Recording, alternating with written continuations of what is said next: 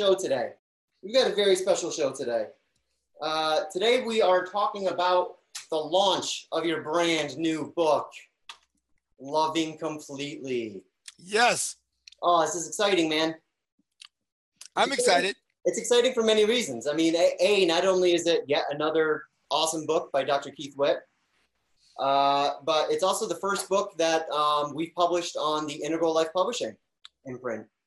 So this is this is really cool. Um, so yeah, today I think we're just gonna you know do what we usually do. We're just gonna hang out. We're gonna have some fun. Uh, give a, a basic overview of the book, which you know really loving completely in a lot of ways has been you know sort of a, a, a an overarching framework that we use for a lot of our conversations here.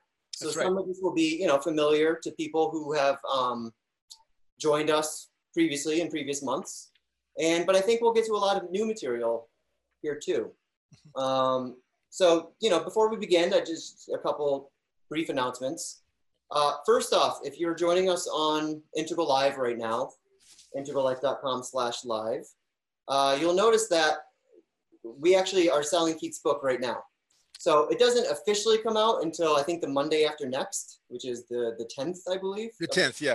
Yeah, uh, but we actually are selling the ebook versions on Integral Life right now. So if you scroll just below the video player on Integral Live, you'll see three options.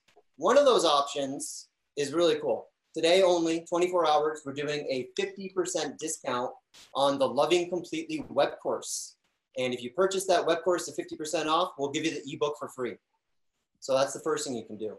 The second thing you can do is just purchase the ebook. It's $9.99 you can purchase right on the Integral Life store, uh, and you'll get both a Kindle version and an iBooks version. And then the third link is a link over to Amazon where you can pre-order the actual softcover book.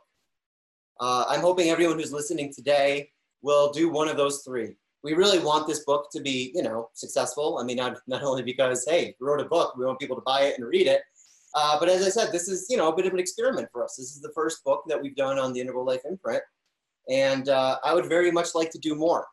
Uh, so hopefully, you know, you guys um, will pick up a copy of the book.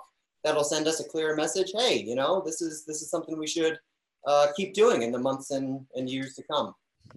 Uh, a couple other general announcements. So if you're watching on again integrallife.com/live, there's a link directly underneath the video player that will, if you click that link, it'll bring you to the Zoom app. And if you have any questions for Keith or any comments that you want to share, that's how you're going to do it. You're going to click that link. It's going to open up the Zoom app. It'll prompt you to download it if you don't already have it installed. It's totally free. And then it'll bring you into the conversation. You'll be listed as an attendee. Once you're an attendee, you have two ways you can interact with us. You can either submit a question by clicking the Q&A button, uh, which will let you um, send us a written question that we'll read on the air. Uh, and then Keith will, will answer your question or you can press the raise my hand button, which will let us know that you want us to turn on your camera. And once we turn on your camera, you'll actually join the conversation and you can talk with Keith and myself in real time. So again, two different ways to engage. We'll go over all this later on when it's time for Q&A. Uh, it's by far our favorite part of the show. So, you know, please, if you have anything at all to say, uh, join us. Let us know. Um, other than that, Keith, congratulations, man. I'm, I'm, I'm super happy for you. This book turned out absolutely gorgeous. Uh, I, you know, from the cover to the last page. Um, you know, we were talking about internally uh, on, on our Slack channel. We were talking about just how awesome the table of contents is. Even just looking at the table of contents, it's all broken down so beautifully, and it, it really gives you a sense of of how comprehensive this framing is. And you know, I think that that's that's that's re- it's really important to be comprehensive, and it's really important for. I, I love, you know, as usual, I love your voice, I love your tone, I love your style, I love the way that you sort of hold people's hands, and you know, you make room in this framing for sort of all the uniqueness, all the the unique alchemy of relationships. Because you know, obviously, when you give relationship advice, you know, there really is no one size fits all every different relationship is you know has, has its own cosmic address to it uh, and while this framework is you know i think pretty much universal to you know basically any relationship configuration you can dream of, it leaves a lot of space for experimentation and for play. Um, and that's another thing that really comes through in this book is is sort of you know the the equal importance of work and play, which is something that we talked about. I think was last month. Yeah. So, so again, man, congratulations. This turned out super amazing, awesome, and uh, I'm excited to talk about it today. Yeah, me too. Uh, it's uh, you know one of the the fun things about this project is that there was more of a team involved there's a lot of us doing this, mm. and uh, intersubjectivity is a magical thing. You know, it, it, it changes us, it challenges us. Uh, and, you know, it was a challenge to write this book. Um, I've re- read a bunch of relationship books throughout my career, as you can imagine, and loved all of them. Learned a lot of good stuff from them, um, uh, good techniques, good concepts, and so on. And uh, it really caused me to think a little bit. Well, how come there's so many problems? how come there's so many miserable relationships when there's so much good information there's so much good data in the world and so um, what, what do i what can i add to that? How can i change how can i write a book that's different in a particular sense that has more of a chance of um, addressing what stops people from changing? Mm. um, and uh, one great thing about integral is integral looks at a lot of different perspectives simultaneously. And one perspective is how do people learn and how do people actually relate and love and how much of that is influenced by the drives how much of it is influenced by the the evolution of consciousness and of culture how much of it is influenced by what we want um, and by other kinds of cultural variables and as it turns out we're influenced by all those things so okay, what do we do? How do we how can we we we learn to love better? You know, the best way to learn to love better is to grow up in a family with a, a parents who have a great love affair and a friendship, who are good at re- repair, um, are, are on integral altitude on about 12 different developmental lines. And you have brothers and sisters, and everybody's doing okay genetically, and you're in a culture that doesn't scrunch you for being different. That's the best way to learn relationships, I think. You know, you really can't put that in a bottle. yes, can't do that. Um, the next best way to learn relationships is in intimate relationship with someone who knows what they're doing. You know, and that's uh, often a teacher or a therapist, that kind of stuff. But how do we do it with the book? Um, mm. that's a question to me. Um, and so there's a couple of things that that I I considered, and I considered how do people learn things. And how do I learn things? And you know, we learn things best when one, we're ignited by a simple concept. And then with that ignition of that simple con- uh, concept, it takes us deeper into complexity, but we don't even notice we're going deeper into complexity because we're ignited or interested. And so at the core of waking, uh, core of loving completely is if you want a great relationship, then you need to have a good friendship, a good love affair, and a capacity to re- repair injuries. You know, you have those three things and you maintain them on a daily basis, you're going to have a good relationship. Now, that's pretty important. It's important because we're a pair bonding species. It's also important because in every happiness survey that's been done, the number one thing associated with happiness is I have a great relationship primary relationship, then family relationship, and then other relationships. And in, you know, in all my books, I've always taken the position that everything is relationships all the time, relationships with ourselves and with other people. But this is the first book where I've, I've really zeroed in on, okay, you know, there's the pair, pair bond relationship at the center. Let's focus on that. And then spread outward from that into other relationships and inward into the various relationships with ourselves. So, okay, love affair, friendship, quick repair. Fine. How do we do that? And that that's where the core of loving completely comes.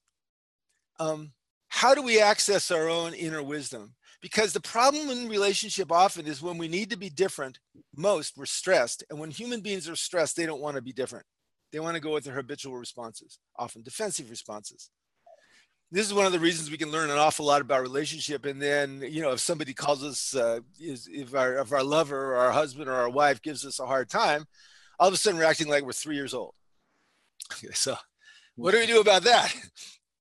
Well, I organized this around five questions that you ask yourself about other people and about yourself.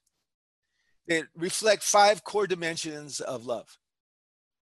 And everybody who's been on, listen to these uh, podcasts knows what they are, but I'm going to repeat them. And these are the five star questions. And they're specifically questions. And the reason why they're questions is because when we ask ourselves a question, we're opening up a channel into our adaptive unconscious, what I call our shadow. And there's a lot of information processing that goes on, and there's a lot of wisdom that goes on. And when you ask yourself a question, you get an answer. And I want, want to encourage people to ask these questions and to open up these channels until after a while, their nervous system has learned to attend to these dimensions just like you attend to whether somebody's got blue eyes or brown eyes. And the five questions are Is there erotic polarity between me and this other person? Um, the, that's the first star. Second, does this person maintain their physical and psychological health? The third person is if we if we are in relationship or we're in relationship and there's conflict, would this person be able and willing to do what it takes to get back to love? The fourth one is um, would this person show up appropriately for a child or a family member? And the fifth one is does this person feel a sense of appreciation and admiration for what's sacred to me? Um, and did they have something larger than themselves um, that's sacred to them? Um, if we go through life asking ourselves these questions about other people and asking these questions about ourselves, are we demonstrating these five characteristics at any given time? Um, we begin to open up to a lot of wisdom. Um, and again, these, these are simple questions. If we practice them, these simple questions then lead us into being interested in more complexity. And any one of these things opens up into um, volumes of social research, clinical experience, and practical uh, uh, uh, uh, practices that have been shown to help people love better. Um, and, you know, we have a culture that makes it difficult, frankly, to have a great relationship, even though this is a culture that that uh, talks about love all the time and romance all the time and so on. But it's a culture that gets confused about a lot of stuff. Um, and so that's how I designed the book. That's how I designed the program. Um, and also, human nervous systems don't like to learn new things if they feel unsafe. when I don't feel safe, I'm not much open to new stuff. I'm open to doing stuff that's familiar that makes me feel safe. And this is another great thing about integral understanding. Integral understanding begins with a radical acceptance of the universe as it is, which includes me as I am. And when I have radical acceptance of the universe and of me, that opens me up to new perspectives and new practices. Um, and if I feel secure and if I feel safe, then that gives me a little bit of room to have compassionate self observation. And of course, when human beings learn, they have to be able, if you're learning something that has to do with interiors, um, you need to have compassionate self observation and other observation of others' interiors also to be able to accelerate that process. And so in most of my books, I have some form of uh, contempt of mindfulness. Um, I call it integral mindfulness because it's it's uh, attuning to yourself and other people from integral perspectives. I encourage people to learn that. I teach it in the, the early part of the book. And then from that perspective, move into the five stars and then just move into your life. Um, and life is complicated, just as you said. And um, at any given time, we can be from one value meme or another. Something that people don't, I think, generally understand about uh, the spiral dynamics or about the integral understanding of uh, integral address is our integral address is changing all the time.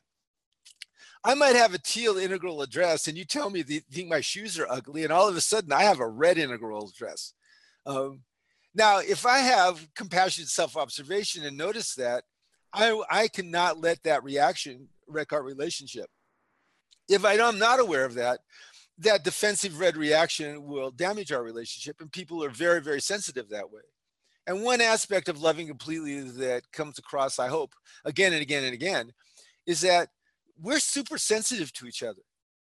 Um, and that sensitivity matters. Uh, and that get with that sensitivity comes a sense of responsibility. Um, since other people are sensitive, my sense of responsibility is to have a, a, position of wanting to nourish their development and be aware that people get injured um, if I shift into some defensive position. And I encourage people to be aware of that also. And that's another central part of uh, loving completely um, around psychological health and then also around able and willing to get back to love because you know if you want to be able and willing to get back to love you need to be able to receive influence and be able to consider you have a more constructive or destructive perspective. So anyway all that stuff went into the book. Um, all that all that thinking went into how the material was presented. Um, and also you know you don't really know something until you enact it. You embody it. And so along those lines uh, this book i don't know how many practices it has you know probably there's there's 350 380 pages. There's probably 100 practices and each one of those practices is designed to embody one of the core constructs um, that is being presented. Um, there are practices to identify and enhance your masculine or feminine essence and aspects. There are practices to identify your capacities to maintain your physical and psychological health and practices to address problems when they come up and to honor yourself for your strengths and so on. Um, because if learning, if particularly relational learning needs to be embodied, if we're going to be able to be different in the clutch with an intimate other, we need to embody ideas and practices. Um, and part of that is uh, uh, having a, a, a, radical sense of acceptance and understanding of our own inner experience and others. Part of it is being forgiving of ourselves and others. And part of it is having a vision of what superior relating is and be working towards that um, vision. And really, you know, a subtext of loving completely, anybody who's integrally informed recognizes that I'm really encouraging people in every page to enact a second tier relationship. Create that second tier container in that second tier container, a lot of things happen. The power dynamics shift dramatically, you know, flex mm. flow. Um, um, it's hierarchical sometimes when it needs to be, and it's non hierarchical when it doesn't be. There's a radical acceptance of, of multiple points of view. There's diminished fear, which allows people to be more present. Um, there's an awareness of when they're coming from uh, more healthy or less healthy places. Um, uh, it's uh, it's basically a, a map and a guidebook to help people create and maintain that second tier relationship that I think is the promise of, of, of the, the 21st century. I think that an awful lot of the solutions that need to happen in this world are going to come out of second tier intersubjectivity. And the best place to start is at home. And the best place at home to start is in your pair bond relationship with your significant other and it really is, Keith. You know, I really when I'm flipping through the book, I mean, it really does come across as this extraordinary, elegant simplicity on the other side of a whole just shit ton of complexity. I mean, relationships are, you know, some of the most. I mean, they're, they're insanely complex. They get really complicated. Well said. Well said.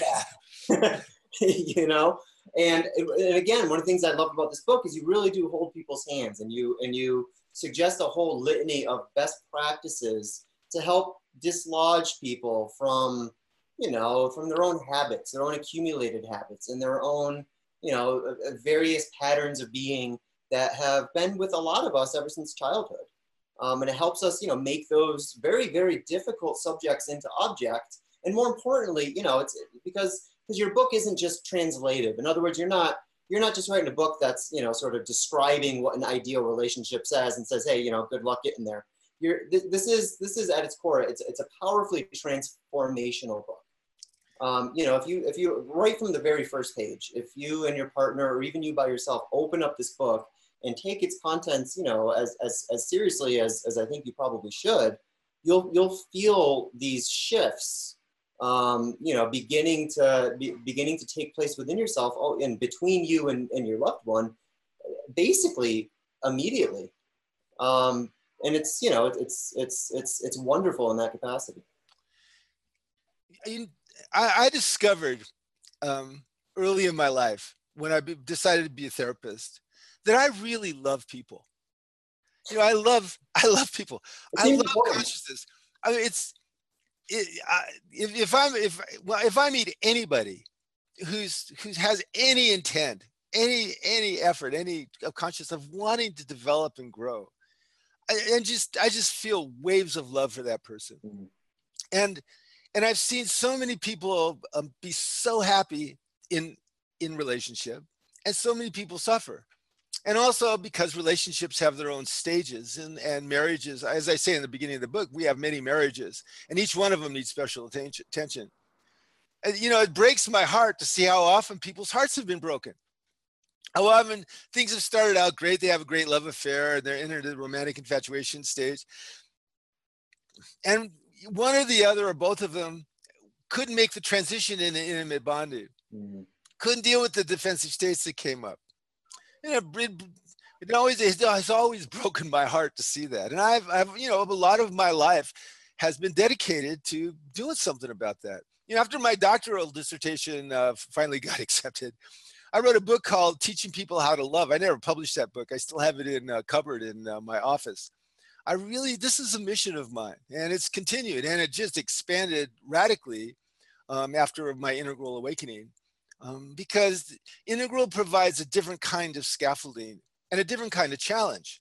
Right. Um, if you know, if if you look at anyone, any page of this book, I'm speaking to red, amber, orange, green, and teal and turquoise yep. on every page of the book, and I'm looking for techniques and practices and approaches approaches that can appeal to various worldviews. Um, and also helping people understand that that there's that there's certain simple things to remember about themselves and the world. One my relationship is a big deal. I need to take care of it every day. And two uh, to take care of it i need to make sure i have a friendship and a love affair and a quick repair of injuries. And that doesn't just mean you know not having problems. That means having fun getting mm. back to play. Um, and three i need to help my partner do this and if there's a problem, I'm responsible to take care of it now. Um, uh, uh, one of the things I talk about in the showing up appropriately for a child or a family member uh, is couples in this country are not supported in their love affair when they have little kids. Um, that's the almost that's the reason I wrote the attuned family back I don't know about eight or nine years ago. Just because there's so many. The subtext of the attuned family was how to be a great parent to your kids and a great lover to your spouse. And my thinking along those lines has continued to evolve, and that's a lot of what I put into the parenting chapter. You know, first, take care of business with your partner and then um, use that that love and that that intensity and that that luminance that happens in a relationship where people uh, maintain that sacred intersubjectivity and spread that out into your parenting. Um, and integral again it makes that challenging because integral tells us um, everybody thinks differently. People develop differently. We are at different developmental stages as adults. How do we how do we put that into how we love each other? How do we put that into how we have conflict with each other you know, a funny thing about conflict. So say, uh, you know, you typically are at a green altitude, you know, when everything else is relaxed. And I'm in an orange altitude and everything else is relaxed. You know me so well. if you and I have a fight, I'm going to start fighting from pathological orange at your pathological green. Okay. So what, what happens? It's like it's like Peterson had an argument with some really pissed off self-righteous feminist in England and it was so fun. You know, well, there you go. You know, now if you're not aware that you're doing that kind of thing, that creates a lot of damage. Right. Um, uh, you know, couples don't get damaged as much by an initial thing in an argument. They get damaged way more by what their partner says about two minutes later when they're all pissed off. Okay, Th- that's unnecessary damage. So in my, in my, the the part of loving completely about um, getting back to love, about conflict, here's a simple concept. Um, don't make don't let your fights last longer than 30 to 60 seconds and never ever start pulling in extra stuff from outside or from yesterday or from tomorrow or from four years ago into an argument. Um, don't trust what you think when you're mad at your partner.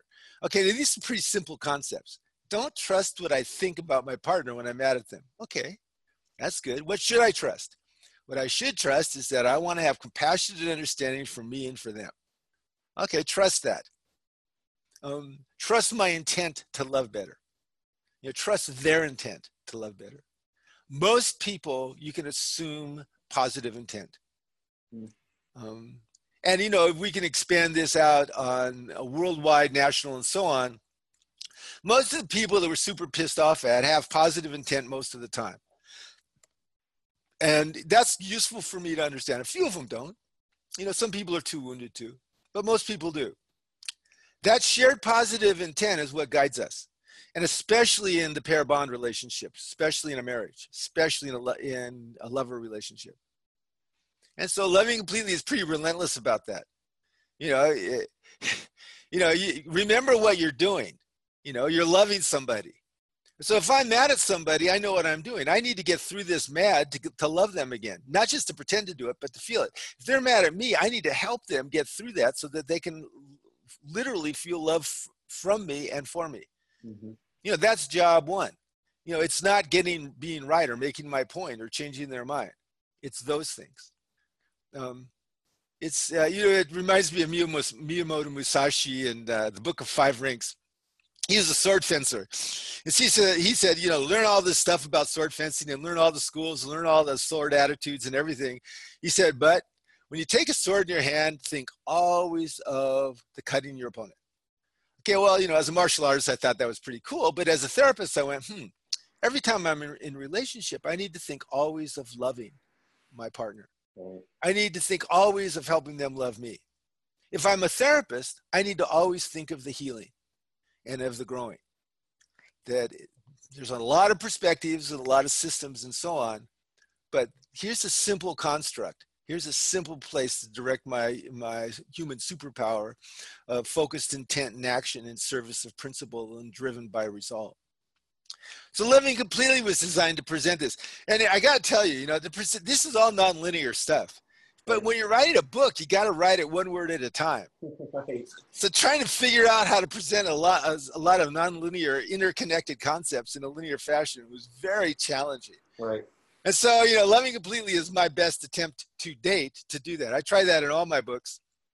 Um, but Loving Completely is the first one that I did for specifically for relationships, even though I talk a lot about relationships in shadow light, growing your shadow, and in integral mindfulness, living a dialed in life. Um, and this one is specifically about relationships. Right. Well, and that's that's another thing I noticed about the book, Keith, is is you know as you say you had to write it you know linearly because people read from left to right and top to down, and you know. Yeah, right.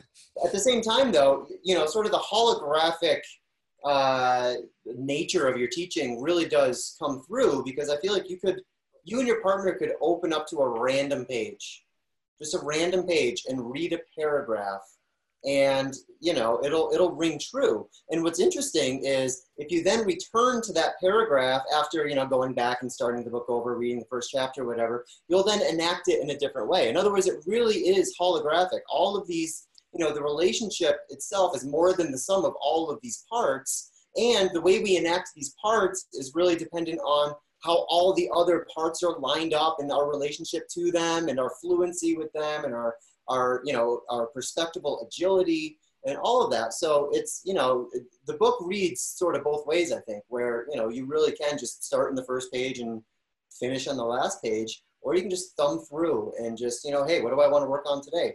Oh, attunement. Okay, you know, today's attunement day. You know, the um, person and, the person that inspired me about that is Ken. Yeah. Because I do that sometimes with Ken's book.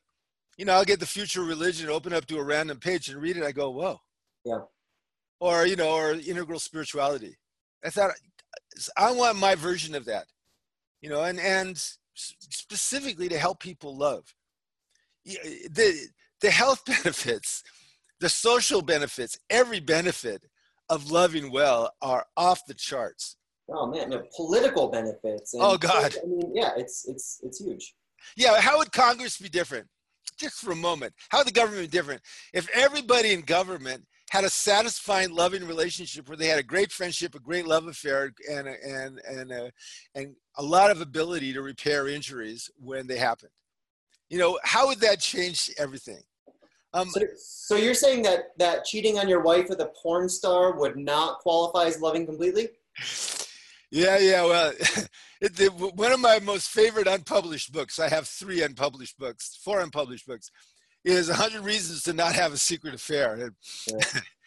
and uh, you know, I would have had I don't know, add another 10 reasons if, if Trump had, if I had written that when Trump was in office, I guess. Um, I was going to say, being, being president should probably be one of those reasons.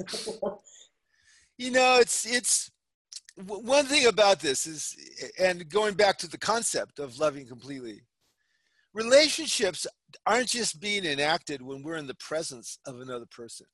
Right. Um, you know, I'm married to Becky. You know, everybody knows I'm married to Becky now. My relationship with Becky is happening right now. Um, I feel that intersubjectivity. I have a, I have a lot of confidence that if the concept of Keith comes up with her, she's going to have a positive reaction to that concept. And she has a similar confidence about me. Okay. That's a resource. Mm-hmm. And I protect, I'm, I am protective of that resource. I nourish that resource. One way I nourish that resource is I let her know every time I see her, I'm glad to see her. Another way I nourish that resource is if I have a problem, I don't, I don't, I, I resolve that problem so that we're feeling warmth towards each other because I don't want her to be off someplace imagining me having a problem with her because then the relationship's being degraded. Right. In an extreme sense, if you have an affair with somebody, and you know, affairs are a whole nother thing. I mean, there's lots of different kinds of affairs and and there's lots of different reasons people have affairs. There's actually every once in a while there's a there actually is a good idea to have an affair. Everyone there's a few exceptions to the hundred reasons to not have an affair rule, and if I ever published that book, I, I would add a chapter about what are the good affairs, the mm-hmm. good secret affairs. But mostly, when you have an affair, what you do is you make your partner disappear. And ultimately, when the partner finds out about it and feels that sense of betrayal, whether they're conscious of it or not, they're pretty pissed off because you disappeared them. And and that feel that disappearing them you have to make somebody else disappear the romance another person. And they don't care that evolutionary psychology says we're wired to cheat if we have an opportunity. Mm-hmm. you know that is not an adequate argument if you get cheated on. Um, i know that because i've observed people try to use that argument with no success and so one way of not letting stuff like that happen is one to be aware of the drives and especially the sex drives. There's about a half dozen sex drives. There's not just one. And and then to never have your partner disappear to have them exist with a certain luminance all the time. And that is a practice. That's just as much a practice as having a sense of pure emptiness and pure fullness all the time or of a turiya sense of witnessing everything everything happening at once all the time everything okay well intersubjective intersubjectively that's our love exists all the time and you exist all the time for me um, in the Boston Change Study Group calls that the narrative of the other. You're aware of the other's life and they're aware of yours. Okay, so that's one of the things I emphasize. Mm-hmm. And when and you mentioned habits, I have three or four chapters on habits. Why? Because 60% of what we do, or 40 to 60%, depending on who you talk to, is habitual, and that includes relationships. Yep. And we habituate in relationships. We habituate to our partner no matter how wonderful they are. Now, we can change that habituation in the same way that um, uh, Tibetan monks change their relationship with the present moment. Um, for instance, um, if you take a bunch of normal people and you sound the bell like this, that's what I use to energetically clean out my office between sessions. Everybody will have a certain part of their brain light up when they hear that bell. Okay, you keep doing it, and about 30 or 40 times later, people who aren't meditators, they start having less lighting up. They've habituated to the bell. With long-time Tibetan meditators, the hundredth time that you hear the bell, their brain lights up the same amount. Mm. Every single time, it lights up as if they're hearing it for the first time. Okay, fully present. So in relationship, if I see, I walked on the beach with Becky this morning if I see her approaching me on the beach and my brain lights up like I'm seeing her for the first time, you know, I'm in love with her, I've been seeing her for the first time in this situation. Um, that's a practice, just like uh, mindfulness is a practice, and uh, Tibetan Buddhism, uh, the practice is a practice. And if we do that practice, we're maintaining that friendship and that love affair and that and expanding that ability to solve uh, problems, but also we're expanding them. And there's something very, very uh, um, uh, sacred about a relationship that keeps getting deeper over time. This is one of the great arguments for monogamy. Not just that we're a pair bond species, not just that we have in a, in a culture where you have egalitarian uh, uh, standards and principles and practices, you know, equal power around stuff. Um, not even in a, in a culture where um, uh, you want um, a lifetime of development and you have many, many, many things that you want from your partner, more things from a marriage that people have wanted before. We also want our partner to support our personal evolution and to support their evolution. And we and basically you do that in a relationship by by deepening your love throughout a lifetime. And that's a daily practice. And there's a lot of things you can do in that daily practice. I've mentioned two or three of them so far, but there's, you know, a bazillion others. And that's part of loving completely. Um, and and you can't divorce that process from family. That's why the the fourth star this person show up appropriately for a child and a family member or would i is a big deal. Because a lot of us have children and then that has to be integrated into that larger framework and that deeper intersubjectivity and as integralists we know that that means we're going to have to shepherd children through a, a, a, variety of complex developmental steps, optimizing their development while we're optimizing the development of the container of our family. Um, that's very challenging, but when you do that right, it's magic. It's beautiful. And at the heart of every family is that relationship between mom and dad, that friendship, that love affair. And that has to be in good shape. That's the center. Right, right. Yeah, Keith, you were talking about sort of uh, the feeling of brokenheartedness that, in a lot of ways, has given you all the rocket fuel you need for, you know, your career. I mean, it's one of the reasons why you do what you do and why you're right. so, you know, skilled at it is is as a way to, um, you know, help others uh, relieve themselves of that pain and that turmoil and that sense of, of brokenness.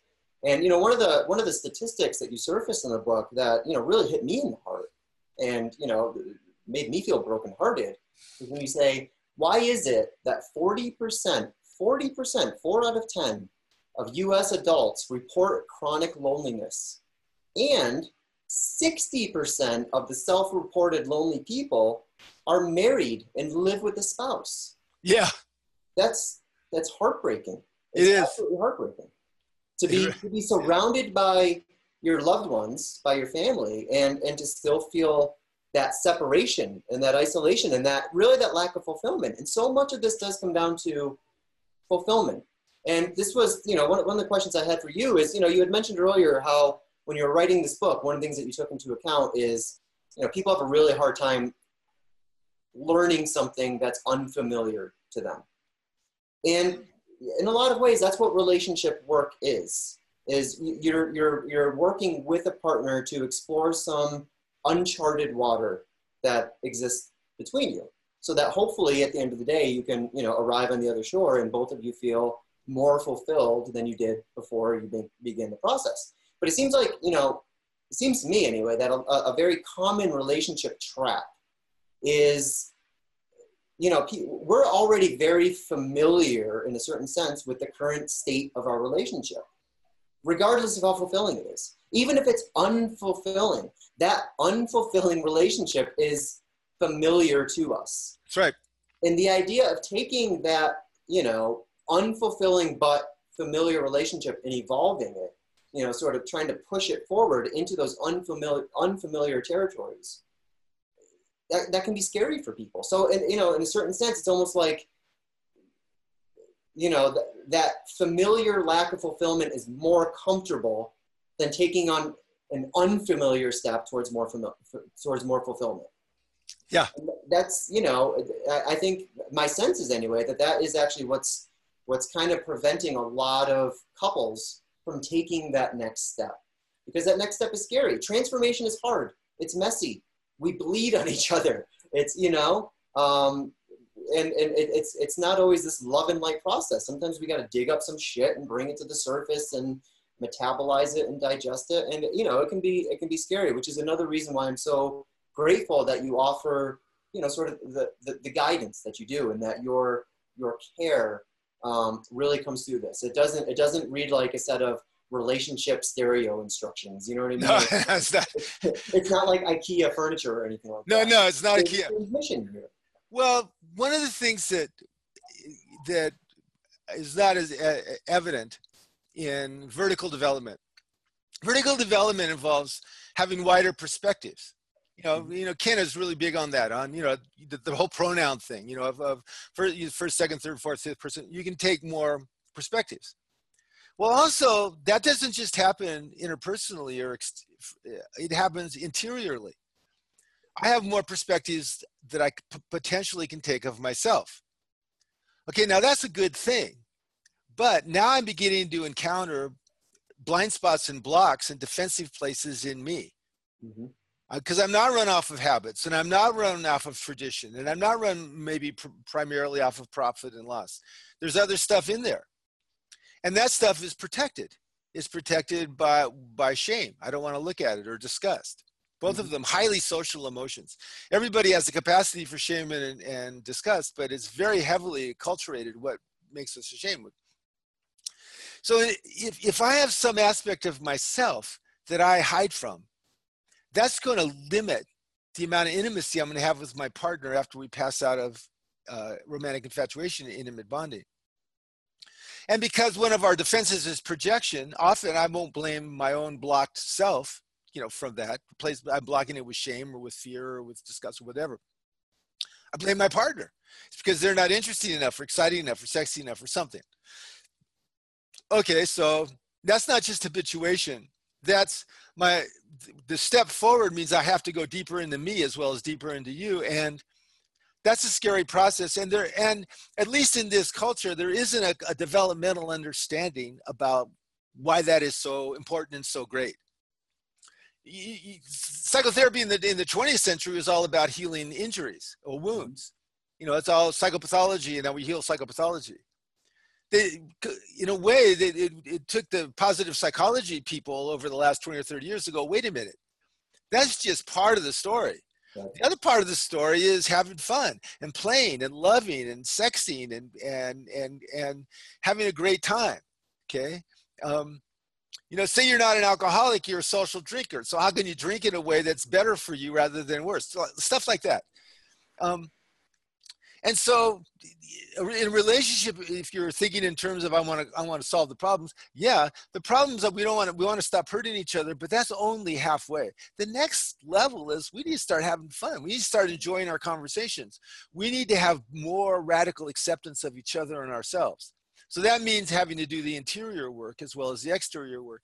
That's why i encourage people to ask themselves those questions about themselves as well as about their partners am I able and willing to do what it takes to get back to love right now?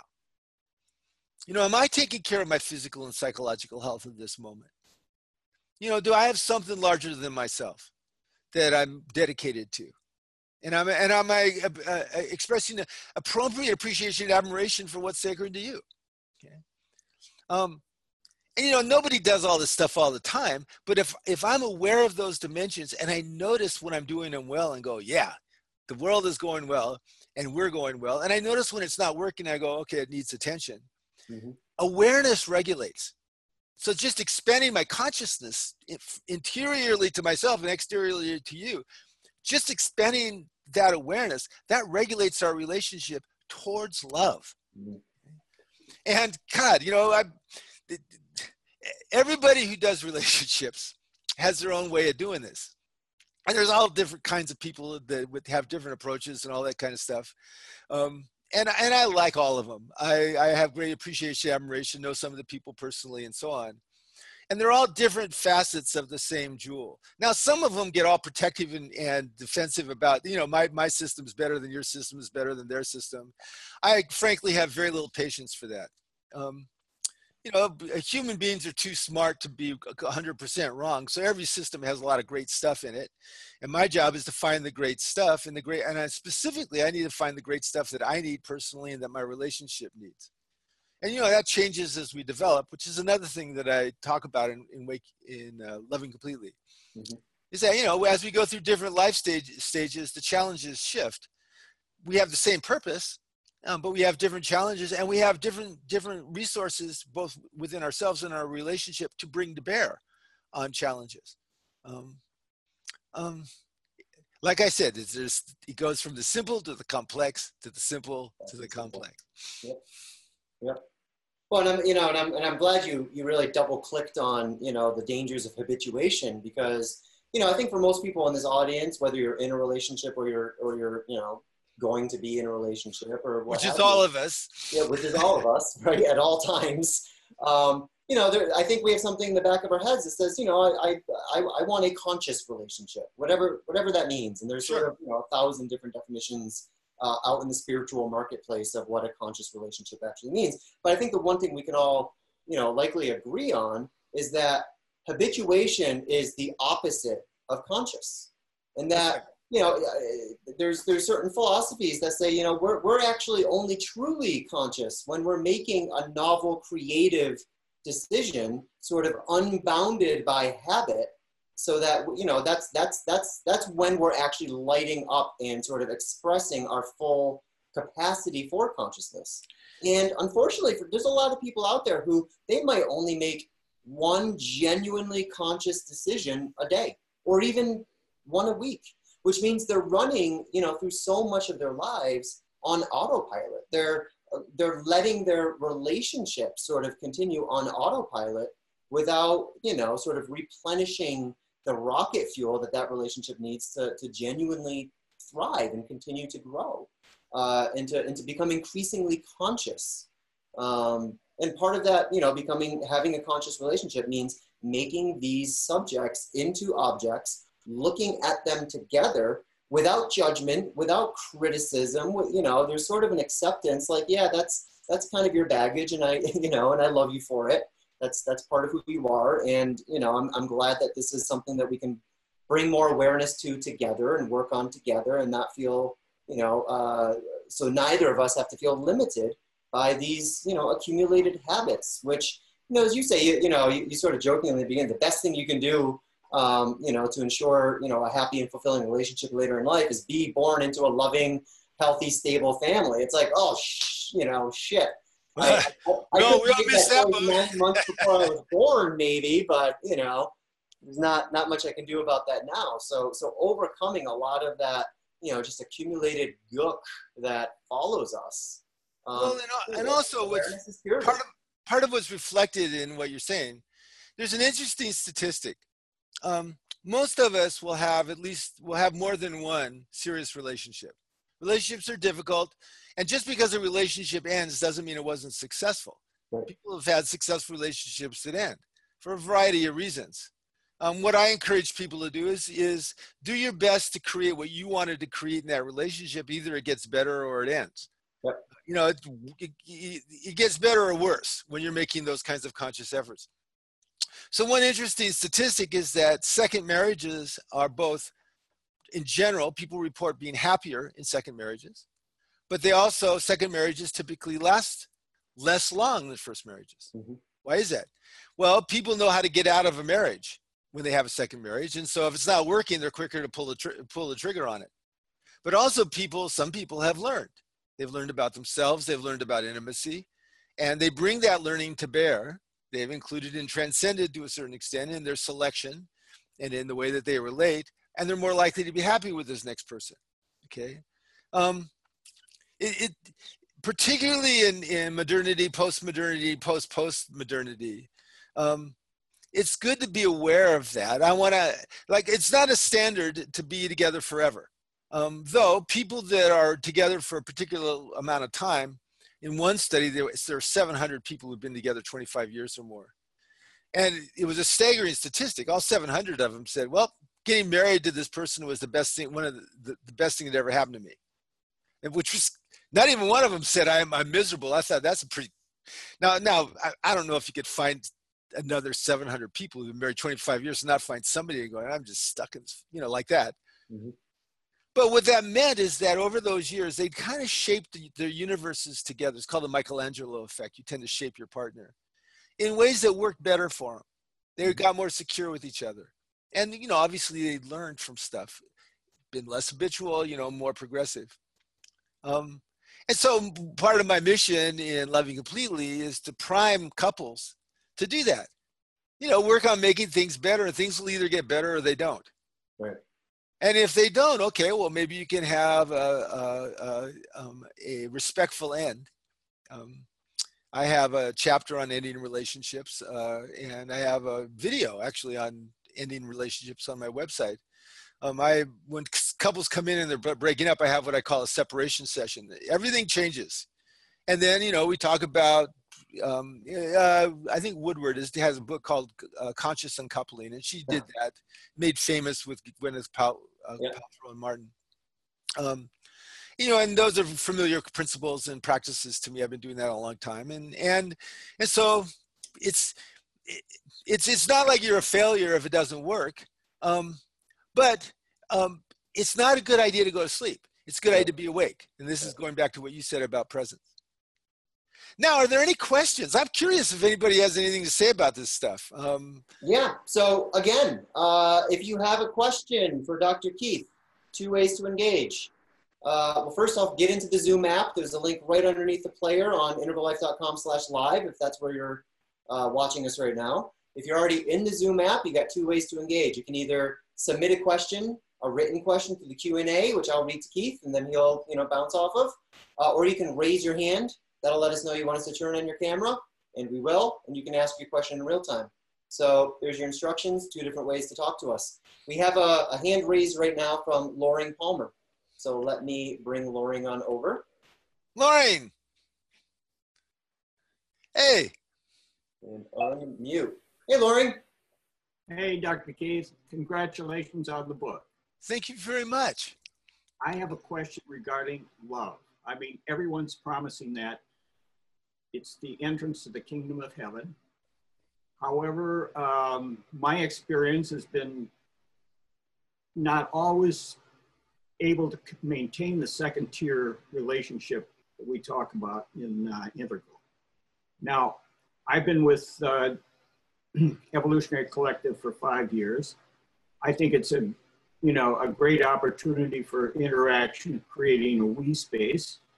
However, you know, after the original excitement and hit, uh, you can't have a, a we space with every everyone, and uh, soon you're back in your old dualistic us and them uh, space. Now, there's also I've been involved with you know Zen Buddhism, uh, Vajrayana Buddhism. I'm doing dream work, which has been very effective. Uh, but here you are with a new book talking about love, exercises to make it happen. Is this gonna is this gonna do it, or are we just more pissing in the wind? well, first of all, that's a great question. Yes. You know, uh, uh, one of my uh, in one of my meditations, I got a I got a, a guide turns out to be to be Krishna. I don't know why it turned out to be Krishna. And he and I were having a conversation about this, and uh, and uh, it, it was apparent as you know we were relating. You know, you you you basically go from one taste all the way down to our evolutionary roots and every place in the and we're human beings. We can consciously inhabit pretty much all that stuff. What does that mean? That means we're going to spend a lot of our time in, in dualistic thinking. We're going to spend a lot of our time dealing with uh, material reality. Um, you know, I have, I've got an impacted tooth. I got to get it pulled and fixed. You know, that's important to me. Okay, that's as long as I'm embodied, that's going to happen. Now, how does this, you know, translate? Um, one thing that you'll notice in, in the evolutionary collective is that the, the core practice of the evolutionary collective creates a certain kind of, of depth of intersubjectivity. You know what I'm talking about, right, Lorraine? Yeah, yeah. Okay. Okay, well, that depth of intersubjectivity has a radical sense of acceptance uh, in it. Now, that, that radical acceptance isn't non judgmental. you know, our nervous systems are still making all the judgments, but there, there's a deeper part of us that is is is including that in everything else and, and relating on a on a, a level that's beneath the judgments. Um, uh, Patricia calls it the origin point, origin point to origin point. Okay, that origin point to origin point uh, connection is especially yummy between partners, between lovers. Can be. Uh, yes, it can be. Well, if it happens, it's yummy. Okay. Yes. If it's, you know, if it's not yummy, it's not happening. Um, now, what does this mean? Okay. It means given all the challenges of people and of being embodied, I need to recognize that that I'm going to stray off of that all the time, but I know where to direct myself back, origin point to origin point. Now, if I have a partner who's doing the same thing, things tend to go well for us. That being said, there's a lot of uh, vagaries of human existence that, that happen that affect us and affect relationships. You know, Becky thought she wanted to go to the medical school once when we were 30. That might have ended our relationship if she'd gotten into med, if she decided she wanted to follow through on that. So my point about this is, is that every once in a while, it doesn't work. Um, but what this does is, is it takes into account the fact that as long as we're alive and embodied, um, our relationships are going to be of central importance. And if, if we're mindful about that, we have a directionality to direct our attention and our action and our thought and our and so on towards deeper love towards essentially loving completely. That's a good way of being. Now what that does is increase your odds of being fulfilled. It increases your odds of having a relationship that continues to expand but it doesn't increase them to 100% nothing does. No guarantees. No guarantees but but it, it does create an awareness, just like Integral does. One of the things I loved about Integral is that I really got finally that whatever level I am is just a level I am, and there's levels ahead that I'm growing towards. That was a radical concept for me. That, that was one of the most transformative concepts, uh, constructs in, in Integral because I stopped trying to get it.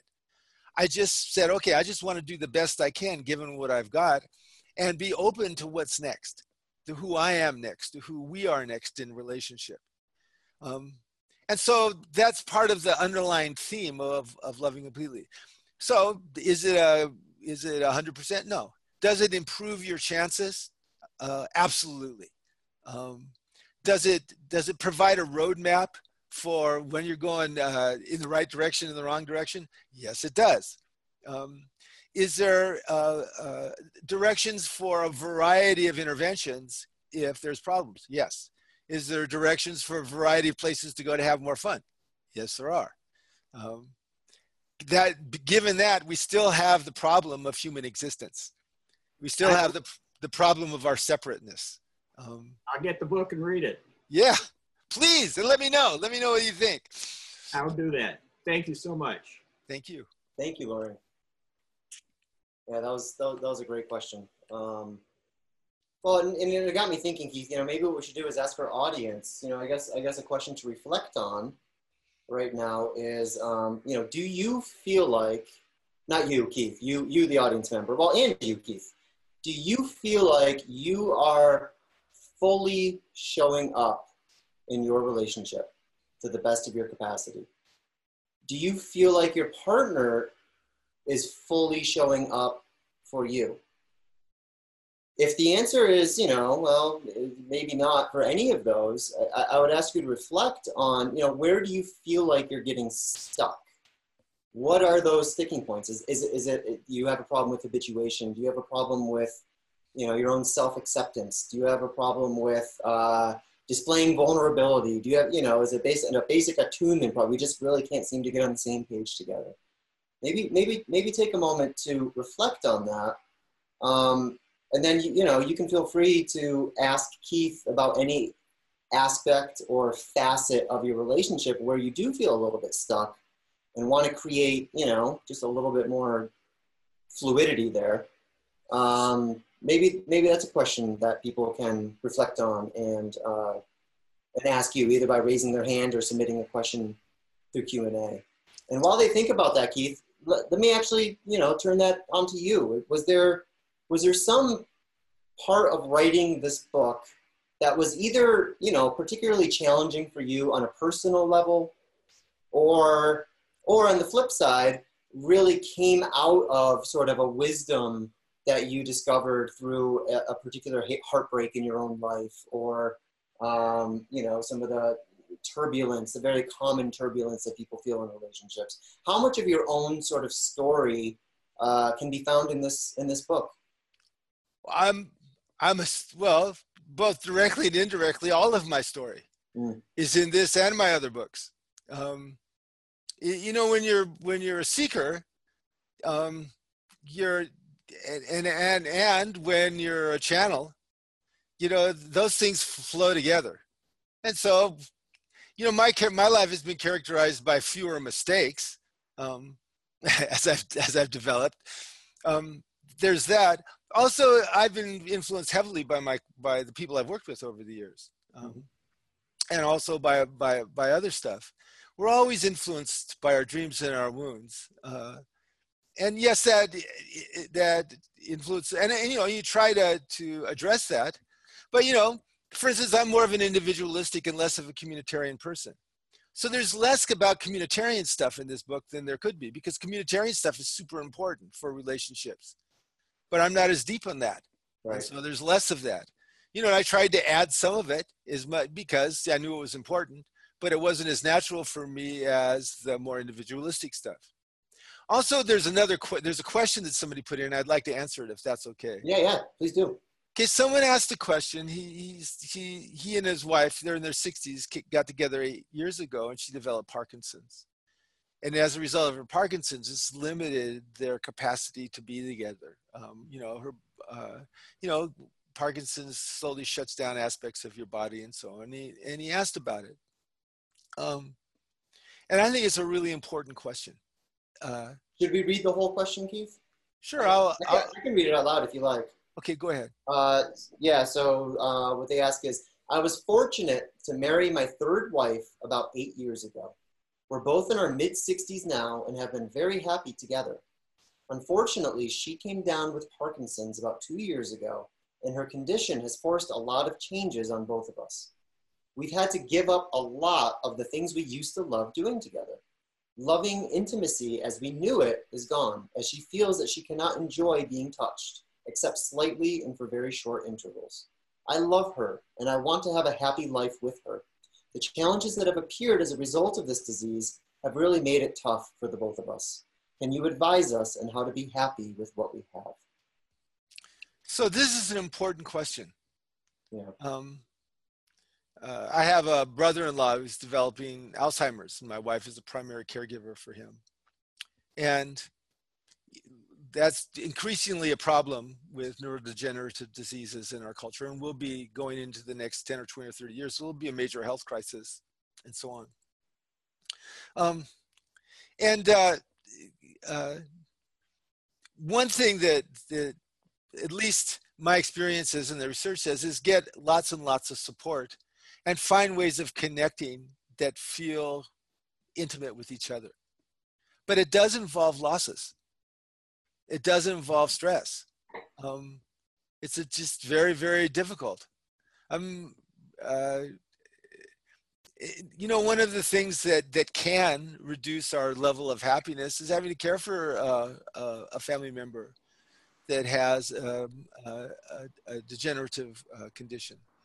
Um, now, often with Parkinson's, you maintain uh, your ability to think and relate, which is great. Um, you tend to lose that um, if you have a dementia, Alzheimer's or multi-infarct dementia. So there's not a, an easy or quick answer. There's get lots of support. Find the ways of being intimate and being loving with each other that you can and enjoy that. Find the ways of touching that you can, that can feel intimate and even erotic if possible, that you can uh, it reminds me when I did my sex therapy training once in uh, 1977, six or 77. There was this young quadriplegic man, this, this young man, he was gay. And he only had uh, sensation on the right side of his um, uh, torso and on, I think, one of his legs. But he, so he had learned how to make love. by stimulation along those those particular spots, and it found lovers who participated with him. Um, and so there's that. Uh, but beyond that, um, that's just very, very difficult. And it's hard in America. America doesn't provide much support for situations like this. And that's a national disgrace and a national tragedy that is very difficult. That's why I get lots of support. And, and not just support in terms of caregiving and stuff, but emotional support and friend support and that kind of stuff. Um, and also, it just illustrates relationships are complicated and that we have many marriages. And so the marriage this was a this is a different marriage now um, with your partner having parkinson's. And i'm and i'm sorry sorry that she has to go through and that you have to go through it. Yeah. And thank you for asking. Yeah. So do we have any other questions? Again either submit it through the q&a or raise your hand and ask in real time um, otherwise, I'm, Keith, I'm starting to think this whole audience already has this relationship stuff all figured out. Now, now, now. well, that's that's that's an interesting thing about the title of the book. You know, we call it "Loving Completely," and you know, I think that there's there's a bit of um a, a bit of subtlety to that notion of completely, right? There actually there is no end state here. There's uh-huh. going to be a point in time where you're like, oh, that's it, we're complete right? We've done all the work there is to do. We've done all the play that there is to do. We now love each other completely. I mean, as Ken often says, you know, there's no such thing as full enlightenment, just like there's no such thing as being fully educated. Right. Um, there's always room for more completion, to be more and more and more complete. And uh, this book, no matter, again, no matter where you are on this path, on this journey together, um, there's there's there's more waiting for you. There's more fulfillment. There's more happiness. Uh, there's more support. Um, there's more love. Just hiding right behind the corner. Um, all you got to do is you know take take take the mission, take the journey seriously, and you'll find it. You'll you'll you know discover these untapped reservoirs of love that exist you know deep in your own heart and in that intimate space between you and your partner. Yeah, that that title, "Loving Completely," came from David, David Riordan. You know, we were working on the the audio course, and that was a challenge. You know, when you're gonna t- talk about stuff like this, which I do, you really have to get out of the way. I mean, you know, it's yeah. it's a big topic. You know, there's an awful lot of positions that you have to take, and you know, to a certain extent, Keith's ego has to disappear, and I, I, need to just let the stuff come through in the best way possible and shape it in the way that I think is the most fun to be received and the most useful to be received. Um, and and so this was my best effort. Uh, maybe I, maybe I'll have a better effort in the future. I don't know. I mean, I I feel that way about every one of my books. You know, wow. you know, the, but I feel that way about this one is because this was the first one that was specifically going specifically to this relationships. Right. You know, primarily this starting at the center with this love relationship.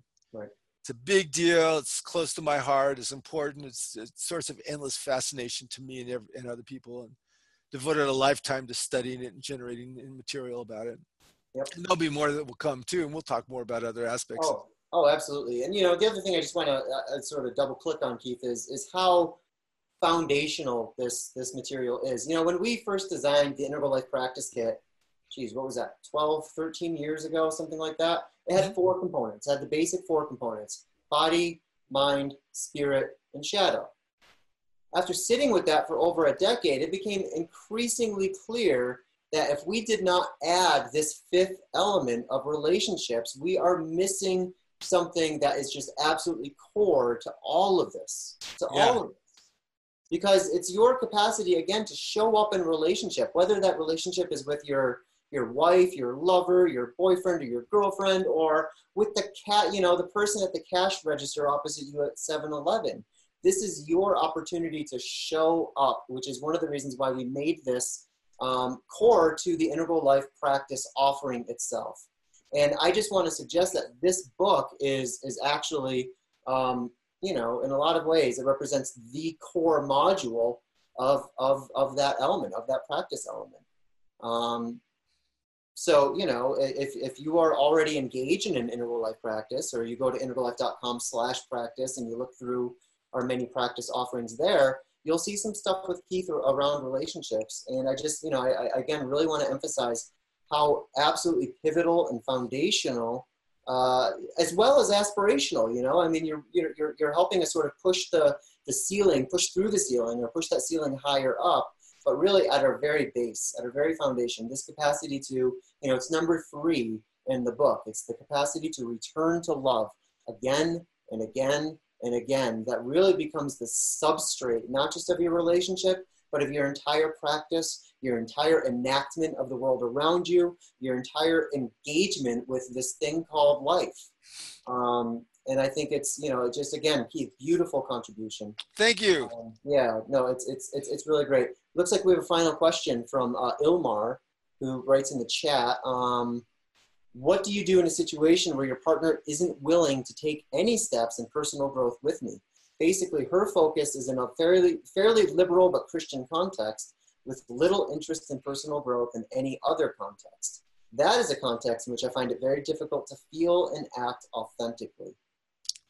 Well, it, now, if if you were a couple seeing me, I would be very curious about what her beliefs were about what Christ would want her to do in a relationship. You know, I I want I'm very interested in that. Does you know does Christ want you to have a good love affair with your partner? Does Christ want you to to return to love quickly if there's conflict? Does Christ want you to play with your partner? Um, does he want you and your partner to be on the same page, uh, parenting? Um, uh, you know, check out Christ's con- that, that that personal relationship if she's a born again a person uh, and has a personal relationship, and I'm interested in it, and and I have a I have a lot of faith in Christ. you know, like you know maybe she doesn't want to deal with interiors, but she's willing to deal with the fact that she's feeling um, uncharitable, mm. and that she needs to get more charitable. Okay, you know as long as as long as she has a language and an approach that can move her into your friendship and your love affair and then re- repairing injuries okay you know you might not have the same language for it um, you know my my wife's spiritual teacher is a channel to tibetan buddhist monk called Djwhal Khul and you know one of the things they do is they have these ray thing with all these different colors and I've had Becky explain it to me, I don't know, a dozen times. I just can't seem to get the colors right in terms of the rays, in terms of how she thinks about it. But we have an understanding about what we're doing in our relationship. And so, this, so that's where I would go with her if, if, if, if you guys came in and were working with me as a couple and find out what that, what, what, where that goes and what that means and so on. That, that being said, you really need to have some relationship with your interior um, it, it, whether it, whether it's from contemplative prayer or or, my, or attunement, which I teach, or or any kind of mindfulness, mindfulness-based stress reduction doesn't matter. There has to be some sense of relationship with your own interiors. It has to be some kind of compassionate self-observation. That's the foundation of all contemplative practice. It's the foundation of all psychotherapy, really. Um, the behaviors used to say you didn't have to do it, but they were wrong you know, because they taught people to have compassionate self-awareness of their behaviors. It was like that, okay? So good luck with that. I mean, really good luck with that. And, you know, and if it's not working, go see a therapist. Right. You know, it's, it's, it really helps to have a third person making things safe and looking for how things can go better. Yeah. Uh, and I, I recommend do it sooner rather than later. Yeah. Um, yeah, Nilmar, I, I would also suggest, you know, getting a copy of Keith's book yeah. Check it out for yourself. I mean, I'm not, I'm not, you know, I'm, I'm, I'm not trying to be just a, a in marketing mode right now. you know, it's, it's, about it really, it's about finding great Christmas gifts. Yeah. No, it's it's about finding a common language with your partner. That's right. And you know, my my sense, Keith, is again how you wrote this book is that it can it can interface or intersect with any number of other sort of teaching modalities or any number of other sort of approaches to these questions where you know, the signifiers that people use may be a little bit different, but I'm willing to bet that nine times out of 10, the signifieds, you know, those sort of, those interior reference that we're actually trying to, you know, wrap a shared language around I'm willing to bet that those are fairly universal. And um, yeah, because they're driven by the drives. They're driven by the instincts. That's right, which are themselves. That's right. That's and right. also, when you hit a certain level of consciousness, the relationships at that level have certain characteristics that are demanding characteristics. Yep. You know, this as you as you get deeper and deeper and deeper, it becomes more important from a systemic standpoint. For instance, um, uh, to have uh, safety with each other, which often involves monogamy. Um, you know that that's that that's a practical standard you know that that monogamy is something that i need with my partner to be able to maintain the level of depth that i want to have and that's often the case though not 100% because nothing's 100% yep. So anyway people check it out if yep. you you know let me know what you think you know read the book let read parts of the book let it you know get back in. you can find my my uh, contact, contact me through my website if you like the book tell your friends about it you know let's let's go let's spread the loving completely message into the universe everybody that's right that's right and what i'm sorry keith i i know we're trying to wrap up here but i have one more piece to say to ilmar which is you know the the fifth key that keith um, identifies in the book is is supporting each other's deep soul purpose. That's right. Which from the way you describe how your girlfriend orients to this stuff seems to me just you know cursory kind of reading here but it seems to me that that is probably central to her. So you, I, I, might suggest that you do what you can to make sure that she feels like her deep soul's purpose is being supported by you. And that even though she might use, you know, um, sort of a, a Christian framing from this, it sounds through your text like maybe that's not exactly your frame. But if you can find a way to make her feel supported in that, you know, really, really critical facet of her own life and her own spiritual sort of awakening and becoming, become, becoming, uh, becoming. Uh, you know, the, the more she feels supported, there's a good chance the more uh, latitude she's going to have in terms of entertaining things like, uh, you know, reading this new book by by Dr. Keith Wray. Well, it, you're act, you're acting like a couples counselor now. You're working, right. and it, that's good couples counseling. You know, you're starting a dialectic around the issue. And you know, once once you got a dialectic going around issue, good things tend to happen. So anyway, good luck with that, Omar. Yeah. Really good luck with that. Okay. Well, Keith, this has been absolutely fun, fantastic. I want to remind everyone you can order Keith's book right now.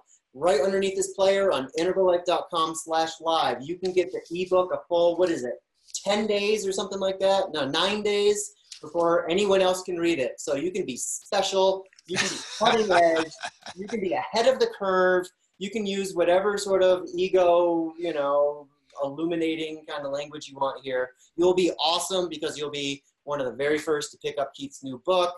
Uh, read it, love it. Come back to us next month. I think next month, Keith, we're going to talk about the art of happiness. We sure are. Uh, that's going to be great. Um, in the meantime, yeah, buy the course, buy the book, buy the soft cover, buy it for your friends, buy it for your family, buy it for your teachers and your, you know, whoever. Your lovers. And, and, and the core cash attendant at the 7-Eleven. Get one for him too.